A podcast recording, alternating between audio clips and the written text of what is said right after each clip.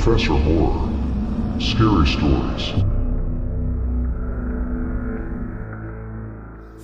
My boyfriend, who I live with, works as a teacher in a town about 15 minutes away by train. He gets home more or less at the same time every day, give or take an hour or so. I, on the other hand, work from home. In late January of this year, we'd gotten in a pretty big fight about something stupid. I can't even remember what it was about now, but it was one of those fights where we didn't speak to each other, text, call, or anything the whole next day. So, this afternoon, I was lying in bed getting work done. It was a Tuesday, and I was pretty sure that his last class finished at 1 p.m. on Tuesdays, meaning he'd surely be home at 2:30. But around 1 p.m., I heard the front door open and shut. I thought, "Huh. I guess he's home an hour early today." It was normal for him to skip his last class every once in a while, so I didn't really think anything of it. In fact, I was mostly mentally preparing for the awkward post fight, hey, how's it going conversation. So I continued to lie in bed and do my work and wait for him to come in and change his clothes. The bedroom door was closed, and I had earplugs sort of half in, as I usually do when I'm working, but I could hear the heavy footsteps of him walking around the apartment, as he always does.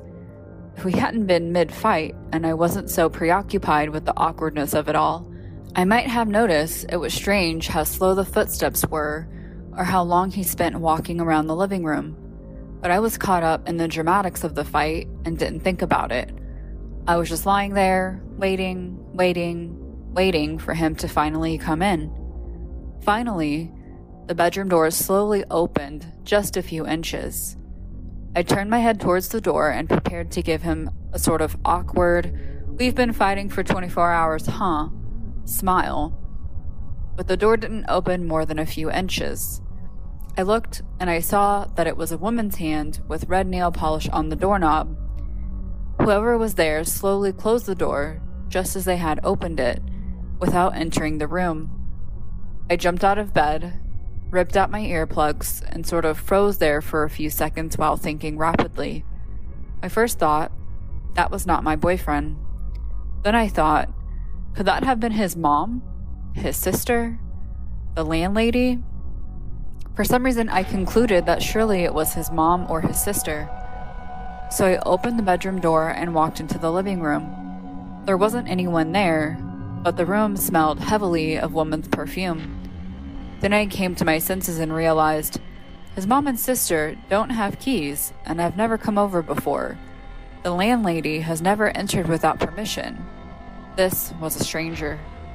I ran back into the bedroom and shut the door, now shaking heavily. There is a balcony connected to the bedroom, so despite the cold January rain, I stood on the balcony and called my boyfriend. He picked up and I asked him if his mom or sister might have come over unannounced. He told me, No, don't move, I'm calling the police. The police were there in minutes and searched the whole apartment. Of course, Nobody was there by this point. It was weird though. Nothing was missing from the apartment despite us keeping a jar full of money right in the entrance. Nothing was even touched. In fact, it seemed like the intruder came straight to the bedroom, saw my legs on the bed, panicked, and left. Plus, you can't open that big wooden front door without a key. For a few days, my boyfriend and I were convinced it was just the landlady being nosy I began to feel better. Nevertheless, we demanded that the landlady change our locks. When she came to change them with her husband, she made a discovery. There was a square area by the keyhole that had been scratched away with something. The landlady said surely someone used tools to break into the apartment. Then, a day or two later, my boyfriend told me, I have to tell you something, but don't freak out. He told me that the orange kitchen scissors were missing. I obviously freaked out. I tore the apartment apart looking for those scissors. It has been six months and those scissors are gone. So the whole thing is just creepy and weird.